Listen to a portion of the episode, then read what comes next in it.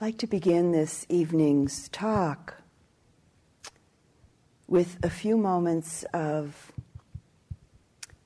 sitting under the Bodhi tree with Siddhartha Gautama, as though sitting under the Bodhi, t- a Bodhi tree with Siddhartha Gautama 2,500 years ago.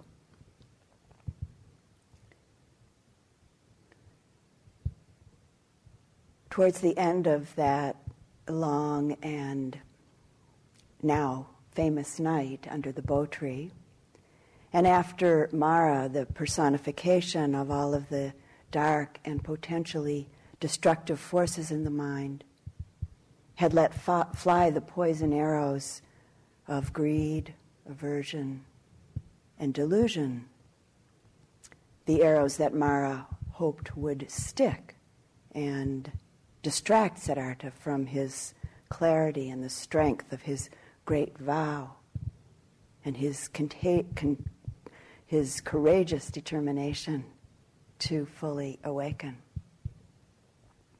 Mara shot the last arrow in the quiver, the arrow of doubt, self doubt, accompanied by the words, What makes you think you have the right to be sitting here? What makes you think you have the right to be sitting where and how you are? Just who do you think you are, anyway? The Bodhisattva, the just about to be Buddha, protected within the great strength of his mindful presence, which was enlivened by a keen interest and a penetrating sense of investigation, accompanied by clear discernment. This about to be Buddha, supported by the tremendous energy of his determination and flow of an effortless effort, imbued with an enlivening and refreshing joy, balanced within the deep power and cool ease of an unwavering, undistracted mind. Siddhartha Gautama sitting under the bo tree that night with unshakable stability, with an evenness and balance of receptive presence, as though he were an immovable mountain. With all of these qualities, these factors of mind and heart perfectly in place. In response to Mara's challenge, the Bodhisattva, with his amazing grace, simply reached down and touched the earth with the fingertips of his right hand, letting Mara know that the earth was bearing witness to his right to be sitting where and how he was.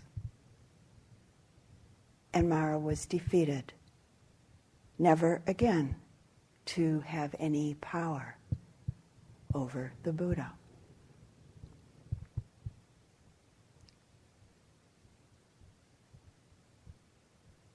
And so we sit, maybe not always exactly like the Buddha, but we sit, we practice with sincerity, with diligence.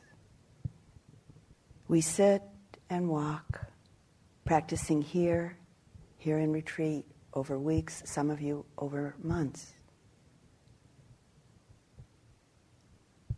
And all of us, all of you, have practiced and will most likely practice intensively again in other places, at other times, alone, and with others. Our aspirations and determinations are often clearly and strongly felt and known, though sometimes they pale and even may occasionally be forgotten in the unfolding of our lives. But certainly for many of us, most of us, more often than not, They're woven, really woven into the very constitution of our lives. And so, as we do practice over the years, through this lifetime, the particular qualities of mind and heart that were so perfectly matured, unfabricated, and unprompted at that amazing point in time, all perfectly in place within Siddhartha that night under the bo tree. As we practice, these capacities of mind and heart continue to grow, continue to deepen and develop, continue to mature, and to be known within ourselves. It's inevitable, actually, that this happens if we keep on practicing. This evening, I'd like to touch into and explore the quality or the factor of mind uh, that the Buddha said was like a precious gem. The precious gem of mindfulness. Exploring mindfulness from the standpoint of it being a most essential factor of liberation. We'll look into mindfulness from two perspectives that of our direct experience, our cultivation or prompting of this quality through our ongoing practice. And within this, recognizing the great power of protection and healing that mindfulness brings as it develops and as it takes root.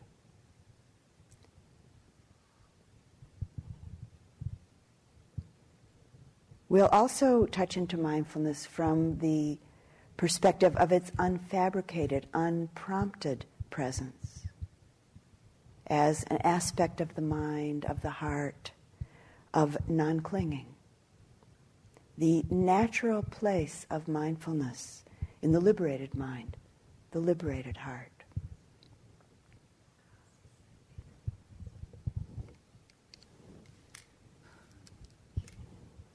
Thank you for your mindfulness.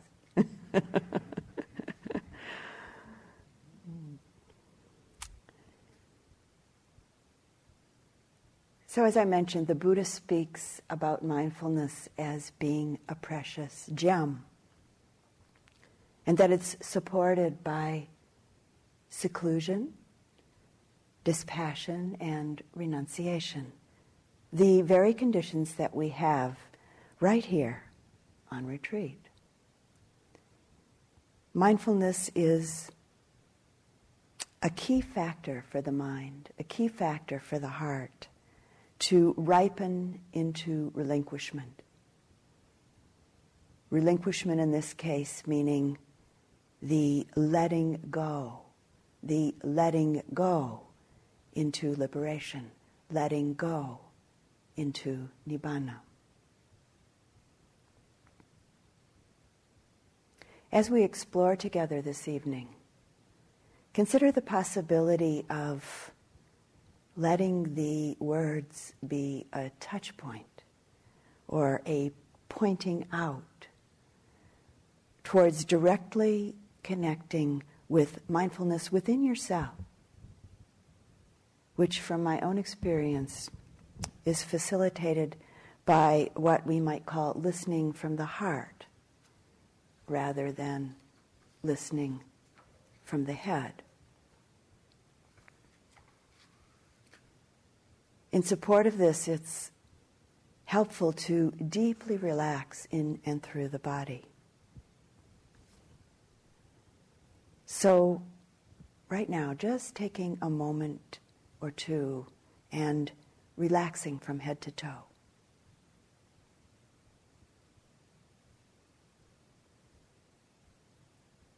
Dropping into the body with a bright attention.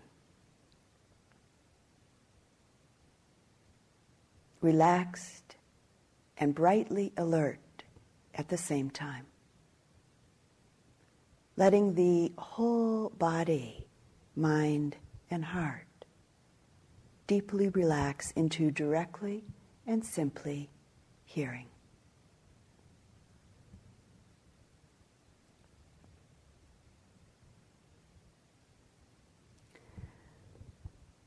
So, this factor of mindfulness.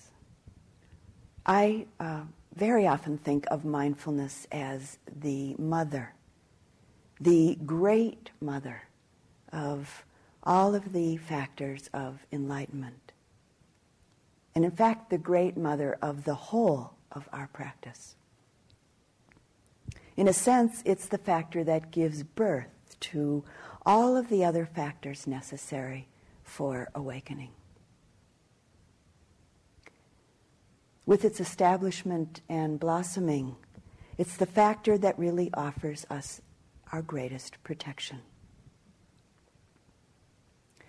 The Buddha spoke about mindfulness as being the chief. He called it the chief. And so when I uh, read this in one of the suttas, I thought, well, maybe that's kind of a male way of thinking about it.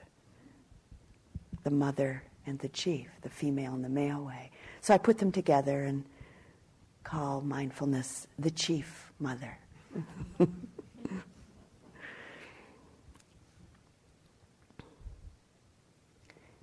In Pali, the word for mindfulness is sati, which is sometimes translated as memory or, or to remember, to remember, to reconnect to connect or reconnect to the present moment's experience of body and mind. Attention directed to the present moment. I think for many of us, at least at times, we forget to be mindful because of our strong habituated conditioning to not remember, to not directly freshly, purely connect to the present moment's experience, but to remain resting in our habits, to remain resting in a kind of inertia. Years ago, in a Dhamma discussion with friends, someone asked, What makes mindfulness a spiritual practice? I think it's a good question to ask yourself sometimes especially these days, uh, because mindfulness has become a kind of household word, not a bad thing. But it also, because of that, has lost some of its depth, depth some of its potency has dissipated. What makes mindfulness a spiritual practice? The great intimacy of mindfulness. This moment's experience is this just this much. Absolutely believing our eyes, ears, nose, tongue, touch, mind, and heart. Absolutely believing our body and mind. Absolutely believing what comes to be known through cultivating a powerful, direct, immediate, mindful awareness. Being receptive to what is without the forethought of concepts, past experiences, or ideas of how we think it is, or should be, or could be.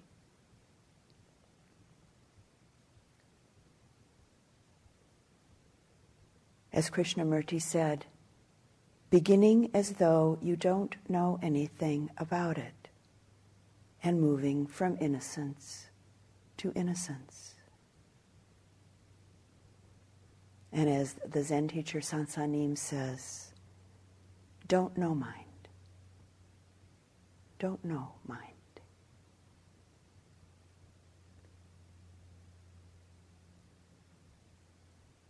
With this great intimacy of mindfulness, opening the door to the truth, sometimes appearing so clear and so simple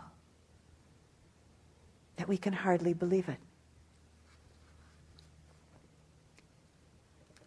The mindfulness that the Buddha instructs us towards asks us to not remain resting in our old habits, to not re- remain resting in a kind of inertia, but to really meet the experience of the moment with a fresh, connected intimacy, to come close and see how it is. Mindfulness doesn't float or skim across the surface of things. It connects with and goes right into the object. And at the same time, it's not a fixed or sticky connection. Mindful attention is a clear, fluid connection that lights on the object just long enough and deep enough to know it. It's this flavor that allows a penetrating investigation and a clear comprehension of whatever it connects with. Mindfulness can be called the active aspect of awareness. It's a non judging, non manipulative, non grasping, non rejecting orientation to the present moment's experience. And I'll repeat that. It's a non judging, non manipulative, non grasping, non rejecting orientation to the present moment's experience. And at its best, a purely receptive relationship to whatever phenomena is presenting itself in the present moment. So, in this light, mindfulness doesn't think, I'm doing this or I'm doing that. The moment we think, I'm doing this, we become self conscious. And we're creating or recreating a sense of self. Again, creating a separation, a disconnection from the reality of how it is, separating our self out from the truth of the way of things. Again, creating the duality of an it and a me. And living in an idea. The idea of I, the idea of me. This factor of mindfulness is about living in the action, living in the present moment's experience. So, in a sense, we forget ourself. We lose our self, so to say, in what is. And so there's just what is, without anything added or needing to be added, and without taking anything away or needing to take anything away. I sometimes think of mindfulness as magic. Not the magic created by magicians who create an illusion and then pull us into that illusion, that delusion. The magic and the beauty of mindfulness is that it takes us out of the illusion, out of the delusion, directly into reality. Without it, we're bound.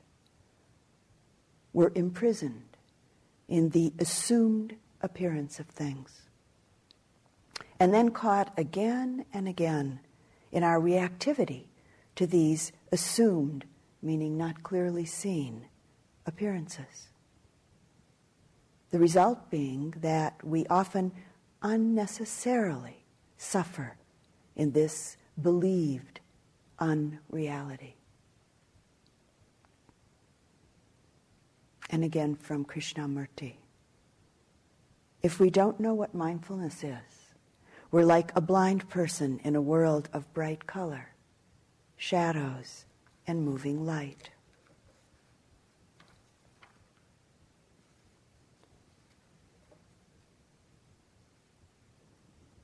no matter who we are, where or how we live, all of us want happiness.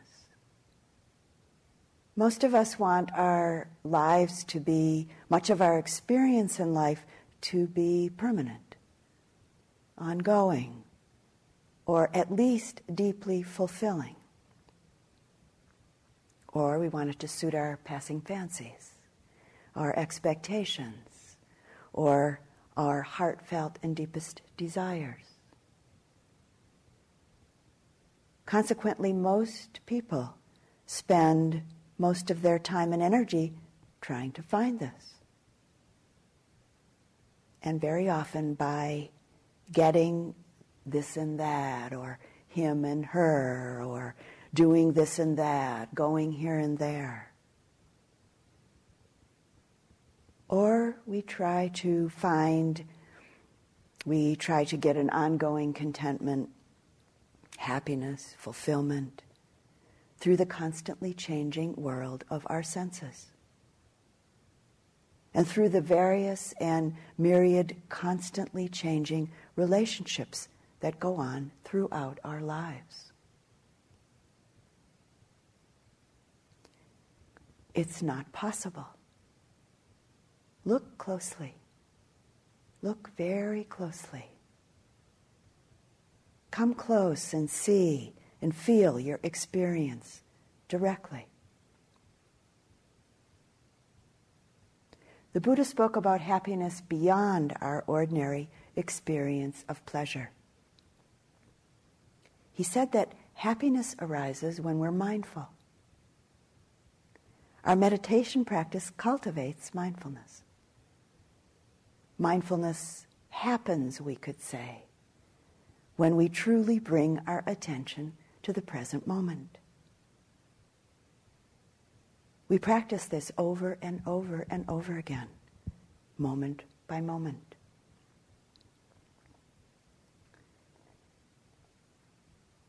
And as I mentioned, this is a practice of deepest intimacy. The intimacy of a direct connection with the immediacy of experience in our body and mind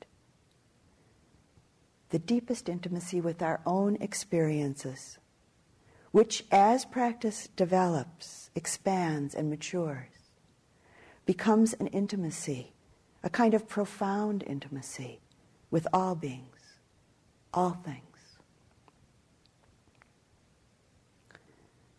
The direction of mindfulness is to be aware. Be aware intimately aware of it, whatever it is in the moment. See and know what is, what truly is. How is it in this present moment? In this present moment? In this present moment? Essentially, this is what all forms of Buddhist practice leads to. How is it experiencing the eye, ear, nose, tongue, touch, mind? How is it really? Not what you hope it is, or want it to be, or don't want it to be. A mindful relationship to the present moment's experience is what allows clarity and true understanding, insight to arise. To just simply and naturally arise, which it inevitably does. We don't have to do anything to make it happen. The truth is actually not very far away at all. It's right here, ever present, immediately close always and everywhere, intimately right here, right now. And it's our greatest protection. A number of years ago now, I was teaching a class um, in Taos, a beginning mindfulness class, meditation class, in Taos, where I live, Taos, New Mexico. There was a woman in the class who came in uh, one morning. Each morning we began our class with sharing something from the week, our previous week, uh, in relationship to what we'd been learning the week before. So this woman came in and shared that that morning, before she came to class, she had been watering her garden. She'd watered her garden many, many, many times. But she said that morning she was watering her garden and it was as though it, she was watering it for the first time. She said it was amazing. And then she said, How have we survived so long without being mindful? Terrible things are done when mindfulness isn't present, which for a moment kind of stopped everybody in their tracks, so to say, in class. The protection of mindfulness.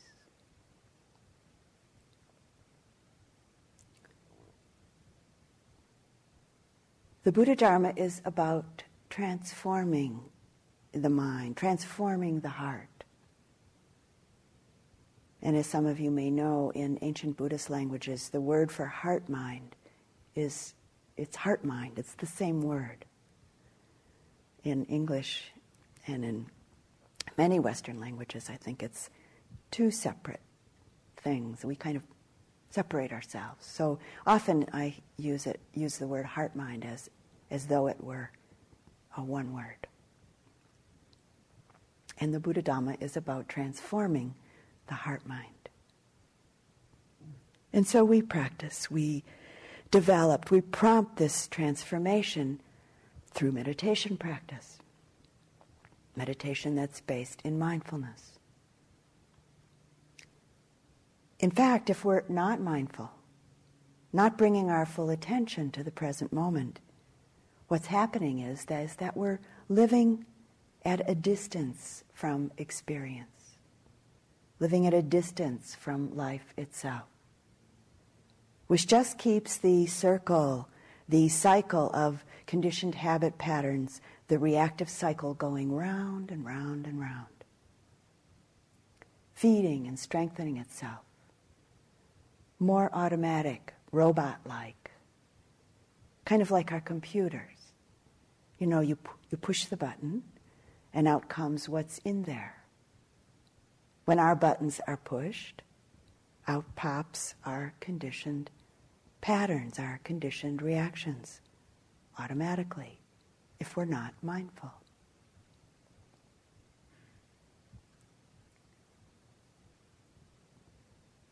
Without mindfulness, it's as though we're living life through binoculars that are out of focus. Our, percep- our perceptive, our per- perspective, our perception is blurred. We experience life through the filters of ideas, preconceptions, opinions, judgments, and similar past experiences. For instance, an experience that probably most everybody in this room has had. You meet someone new and you don't see them as they actually are. You see them in relationship maybe to what you're thinking about them, how much you think you like them or are attracted to them, or how much you think you don't like them or aren't attracted to them. Or maybe they remind you of somebody else. And so you see this new person in relationship to the similar qualities that you're thinking about. Or you see this new person in relation to how you hope they are, or what you want from them, or what you hope you can get from them, or hope you won't get from them.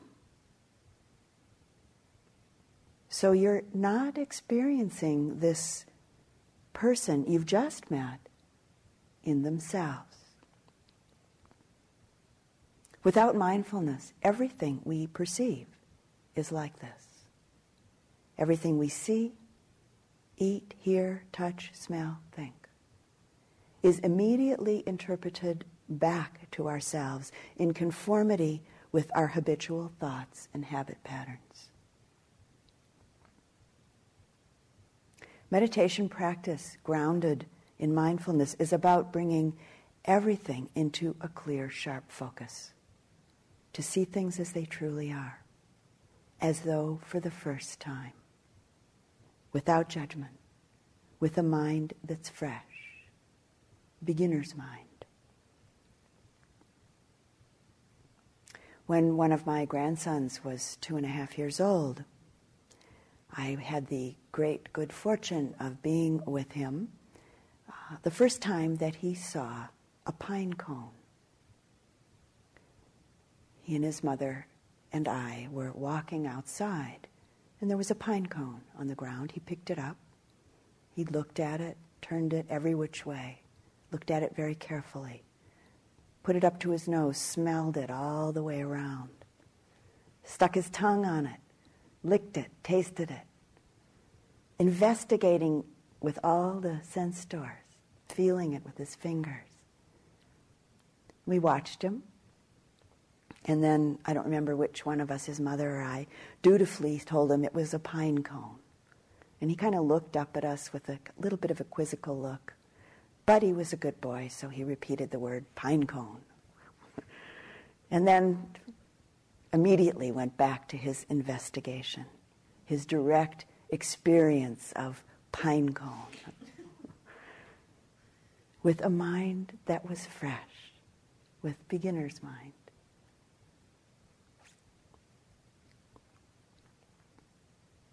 This is a state that we can learn to bring into our own life as a whole. As we learn, or in a sense, relearn to do this, it's transformative. Transformative and healing.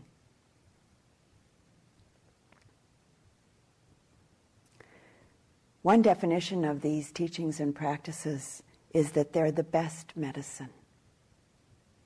The best medicine to make us well in the deepest way and the most profound way. And one description of this that I like a lot goes something like this One who is awakened, who has taken the medicine of the teachings and practiced meditation and healed the sickness, is one who is freed from suffering. And that's really the very deepest healing that we can know.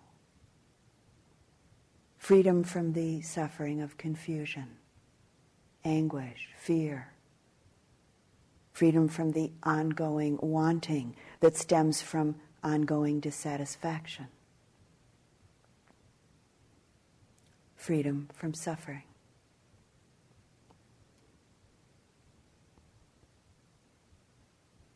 There are four domains of mindfulness, four ways of setting up or establishing mindfulness in the here and now. And so I'd like to spend some time now exploring the first of these. Our first domain of mindfulness is paying attention to the body in the body, just the body as such not one's feelings, ideas, concerns, interpretations, or emotions about it. And of course, there are many and varied aspects of the body to notice and to give a careful attention to. One of our primary orientations to the body through our practice is mindfulness of breathing, as we're all well aware of.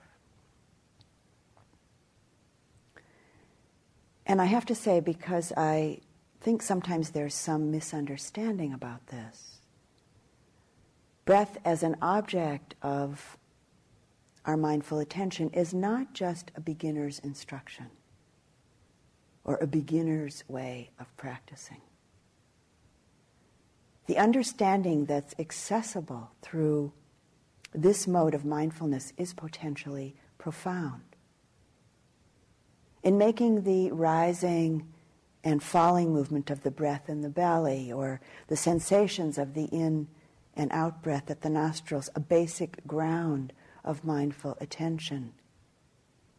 In my own practice, I have at times over the years been deeply grateful and even awed at the depth and the breadth of what there is to be known and understood with a simple and careful attention to the direct experience of breath happening.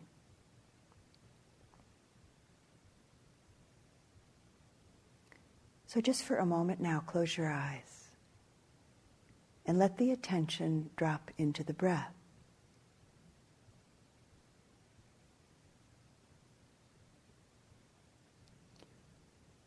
Mindfully absorb into the rising and falling or the in and out at the nostrils without any self or with as little self as possible.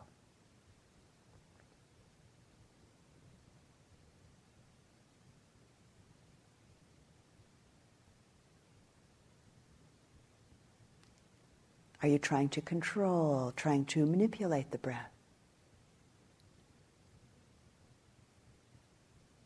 Noticing this without judgment, without self recrimination.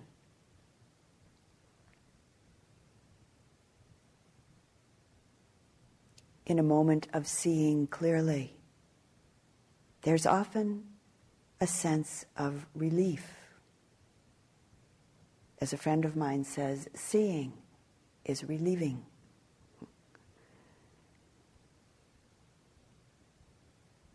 We might at times particularly notice each breath, each inhalation and exhalation directly as sensation, movement, as vibration in the area of the body where we connect with the breath.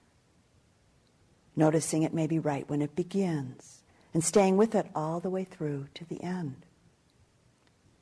Maybe actually noticing the ending, the cessation of a breath, and the beginning of the next inhalation. Or we may simply notice the in and out breathing itself, basically just this, which tends to cultivate an increasing quiet tranquil and peaceful breathing. And an all over body mind calm and tranquility.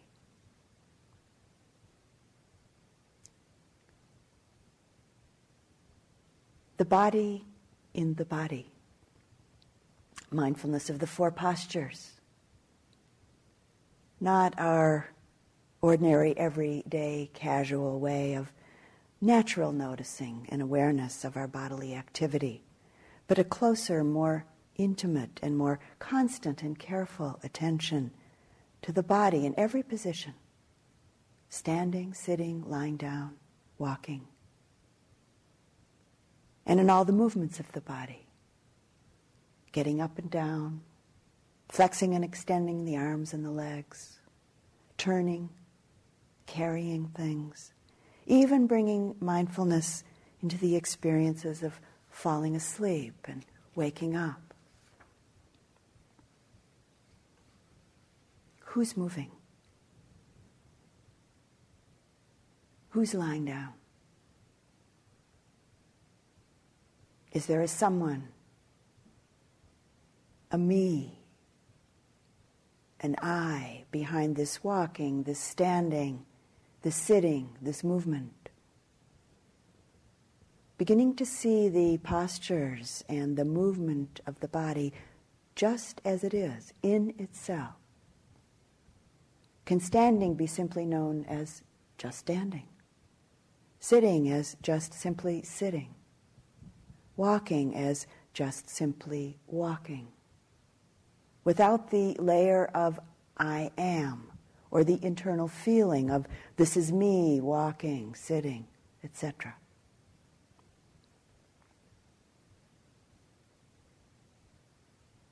Once, many years ago,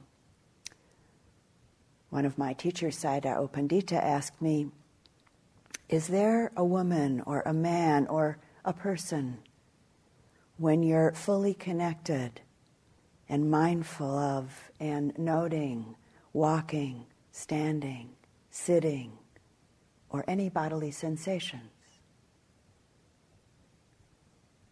For just a brief moment, I was kind of caught in the question, which in retrospect I think was a kind of test of my practice at the time. But very quickly there was a spontaneous, brief reflection and response to Sayadaw. No, there's no woman, no man, or anybody known when I'm directly connected with and mindful of walking or whatever phenomena is happening.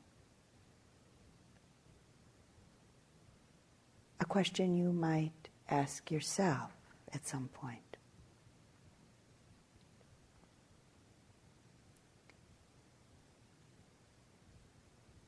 And maybe through the great intimacy of mindful attention of the body in the body, we also begin to notice the ongoing flow of conditions that every single moment of experience arises out of.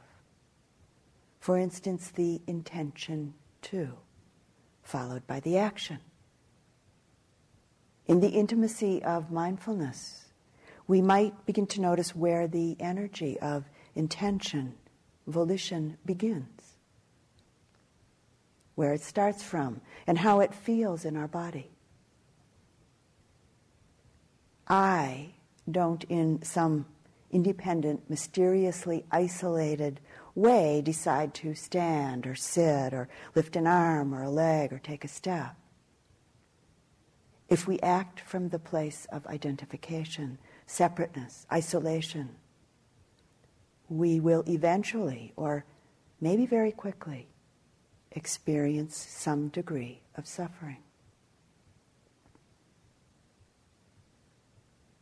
As we pay a closer, more intimate mindful attention to the subtleties in the actions of the body and the subtleties of the experiences within the body and their interrelatedness, we may begin to see and understand the role of volition, where it comes from, how it arises, and not take it personally. And with this, in a non conceptual way. Touch. Come to know a deeper, subtler cause of suffering, which can then open our heart to an unimaginable expanse in relationship to all beings.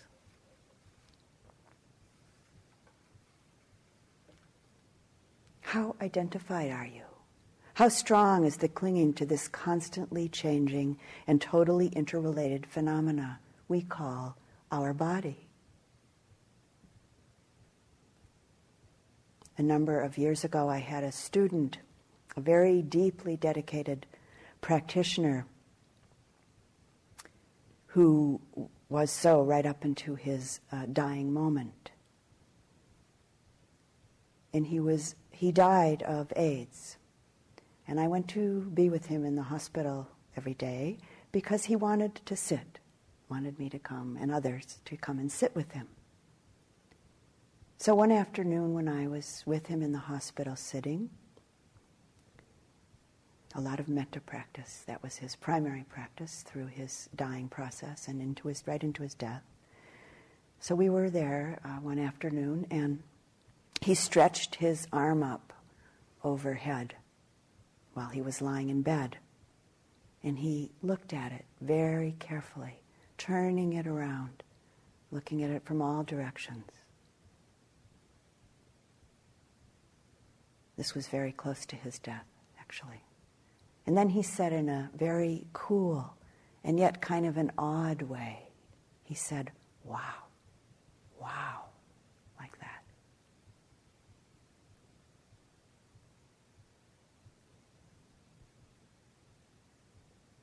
The form, the posture, and the movements of the body are just as dependent or interdependent on conditions. They arise dependent on conditions, just as, for instance, does the arising of anger, or the sensation of coolness on the skin, or the liking or disliking of some experience, or Roy's body being as thin and light as a reed.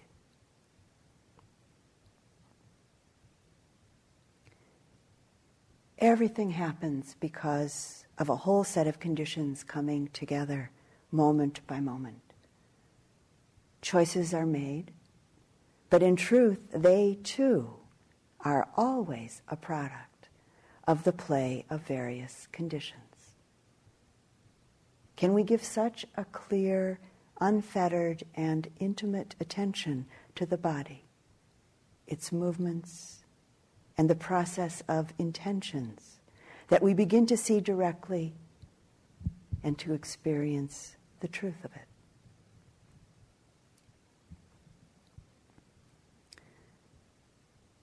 The next establishment or domain of mindfulness of the body as a body that the Buddha suggests, actually, he doesn't suggest, but suggested, he uh, directs us towards it, is giving attention to the parts of the body. And in the Buddhist uh, practices, it's 32 parts. It's taught as 32 parts hair, skin, all the various internal organs and fluids. And in our case, here, we most likely notice them as they make themselves known such as the stomach or the bladder, maybe the liver, the gallbladder, the heart, the lungs, etc. And I have no doubt that we do notice many parts of our body during retreat. But how often do we notice them in a mindful way? How identified are we, for instance, with the hair on our head or the lack of it? or the hair on our body? How do we attend to the experiences of our stomach, our colon, and the digestive processes therein? Or to a moment or many moments experience of the heart? How do we experience moments in relation to the skin? This bag of skin that holds all the various contents of the body. How often do we experience our nails, teeth, saliva, sweat, or any part of our body or bodily experience with what I call the extraordinary qualities of mindful attention? A non judgmental, non manipulative, non grasping, non rejecting, non self identified kind of attention. Just the body in the body, without the layers of feelings, ideas, concerns, interpretations, and emotions about it. Just the body as a body. And this is from the Buddha abiding, contemplating the body as a body, internally, externally. He or she abides independent, not clinging to anything in the world. This is how a yogi abides, contemplating the body as a body.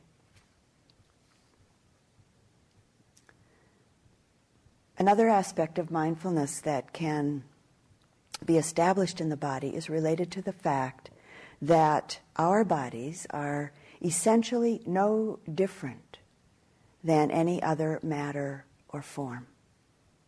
Our human form is of the same elements as any and every other form. Nothing more, nothing less. Again, potentially a kind of non ordinary way to cut through the I am identification. And we might touch into this directly, not conceptually, but directly, through experiencing and knowing the experiences in the body of hardness, roughness, heaviness, softness, smoothness, and lightness. Each of these being the direct experiences of the earth element. When we come to know the experiences of flowing and cohesion in the body, we're connecting with the water element. And when we directly experience and intimately know heat and cold, we know the fire element. The air element is experienced and known directly within the body through the experiences of pushing and supporting. For instance, whenever there's movement, such as the obvious sensations when the belly distends or the chest expands with breathing, or the pulse beat of the heart as it pumps, there's always pushing how intimately, how mindfully connected are we to these most basic and universal kinds of experiences? This body in its elemental nature, essentially no different than any other form.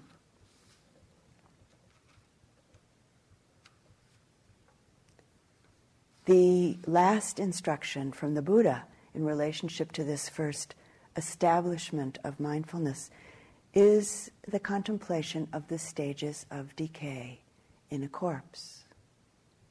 Seemingly not something that we have much of an opportunity to do in a retreat setting such as this. But the truth of the matter is that there are many kinds of corpses around to observe in a place like this. Possibly insects maybe birds or other creatures, and certainly the corpses of plants, trees, and flowers. All forms of life are mortal. All forms are mortal. They have the nature to die and decompose, or just deconstruct and decompose. So it's possible to observe this directly in some ways. I've been in retreat at various times in various places and quite purposefully observed the process of flowers and grasses dying and going through all of the changes that things do as and after they die. And once when I was on retreat with a few friends on Cape Cod, where we'd rented a house for a couple of months of practice together, I had the great good fortune, we could say, uh, good fortune only in some circles, uh, to come upon a dead seal on the beach. And every day for a month, I walked down to that body and sat with it for a little while, noticing the process of decomposition and decay, which in this particular instance was happening very quickly because it was being helped along by the seagulls who found the seal's decaying flesh to be delicious food. This daily practice over that month long retreat was really a heart mind changing experience for me on many levels.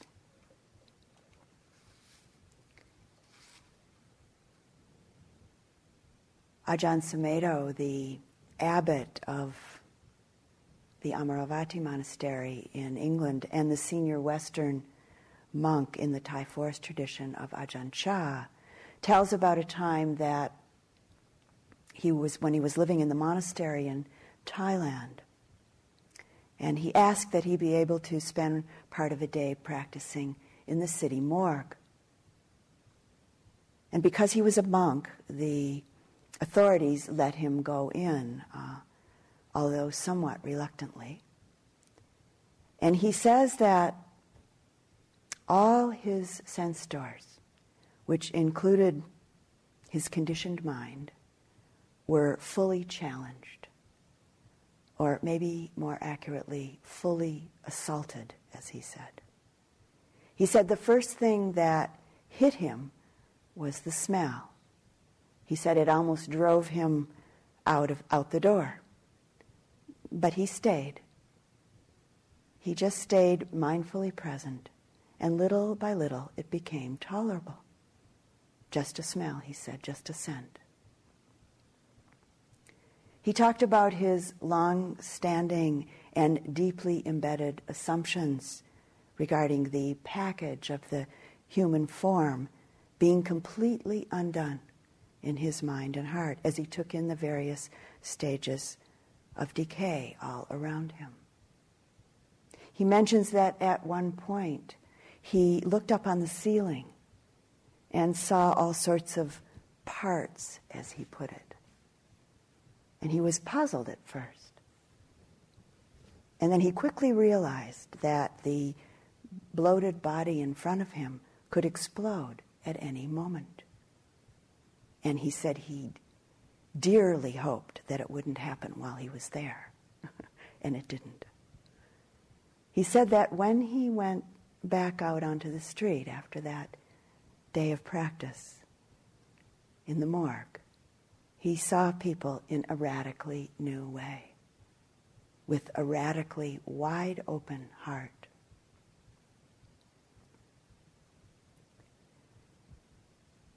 It isn't about being morbid or strange in some way. Every living form is mortal. And we're so attached to forms, our own form and that of others. For many of us, our attachment is so strong that most of the time we live with an almost constant and often unrecognized desire for and an attachment to for instance, forms that please us, or forms that are beautiful to us, or forms that are amusing or interesting to us, or simply familiar forms. And I think what is actually strange and amazing is that we go on thinking and acting as if we and they won't change, won't die, which, if we begin to see this habitual way of thinking and acting closely, we find that it produces an almost constant state of subtle, or maybe not so subtle, tension and stress in us. The Buddha's instruction to attend to corpses of whatever form can be helpful towards cutting through this state of tension and stress, cutting through clinging, cutting through suffering. How do we know the body? How are we established in this first domain, this first foundation of mindfulness? It's through our own direct experience that we come to understand the true nature of things, not through thinking about imagining, hoping for, philosophizing about, or believing in. It can be helpful to check in now and then and see if we're practicing in ways that are really truly moving us towards realization. The realization of understanding, insight, wisdom, and the realization of the qualities of metta and compassion Practice that's subtly or more overtly rooted in wrong ideas, misconceptions, or misperceptions can become quite deeply rooted in the mind and accompany us along our way of practice for many years. So, a good question you might ask yourself now and then Am I looking in the right place and in the right way for the happiness that I'm seeking? through a clear, connected attention in this first domain of mindfulness, mindfulness of the body in the body, we may come to touch, if only for a moment, the end of suffering. Our heart and mind opening in that moment to an unimaginable existence, experience of peace, ease, and a pervasive sense of well being which is really just simply our natural human potential, our natural human possibility. Mindfulness is kind of like a great treasure hunt. Within the framework of practice, we find the way, each of us in our own unique ways, which has to do with our particular specific conditioning we find, we discover the treasures of the truth, the treasures of the way of things. Through our own direct experience, we discover the liberating treasures of who we are in the deepest and actually the most perfectly natural ways. And I'd like to close the talk with a brief poem by David Whyte. It's in this, high, in this high place. It's as simple as this. Leave everything you know behind. Step toward the cold surface. Say the old prayer of love and open both arms. Those who come with empty hands will stare into the lake, astonished. There in the cold light, reflecting pure snow, the true shape of your own face.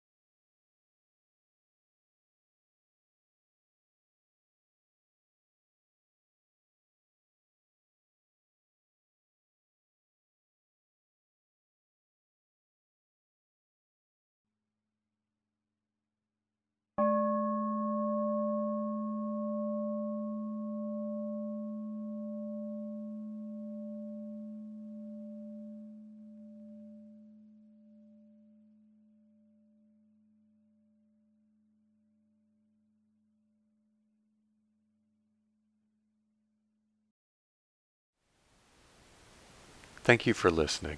To learn how you can support the teachers and Dharma Seed, please visit dharmaseed.org slash donate.